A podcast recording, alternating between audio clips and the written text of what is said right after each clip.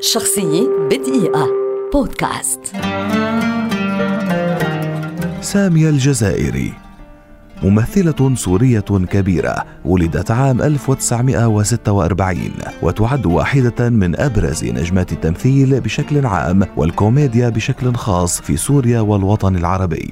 كانت بدايتها الفنية في التلفزيون عام 1963 في تمثيلية اجتماعية حملت اسم أبو البنات مدتها ربع ساعة. أدت فيها دور ممرضة لتنطلق في مشوار فني مستمر حتى الآن. شاركت خلاله بما يزيد عن 60 مسلسلا مثل صح النوم عائلة خمس نجوم وست نجوم وسبع نجوم وثمان نجوم. جميل هناء. مرايا أيام شامية ليالي الصالحية أبو جانتي وغيرها الكثير.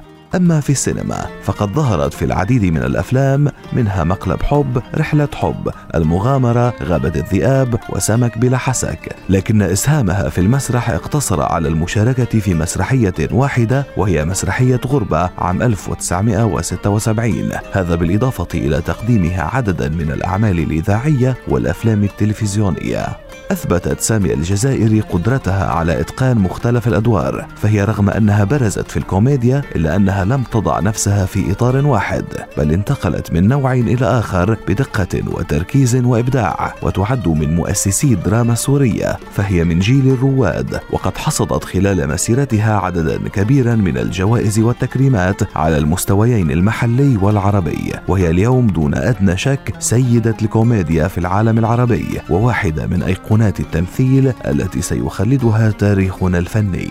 شخصية بدقيقة. بودكاست.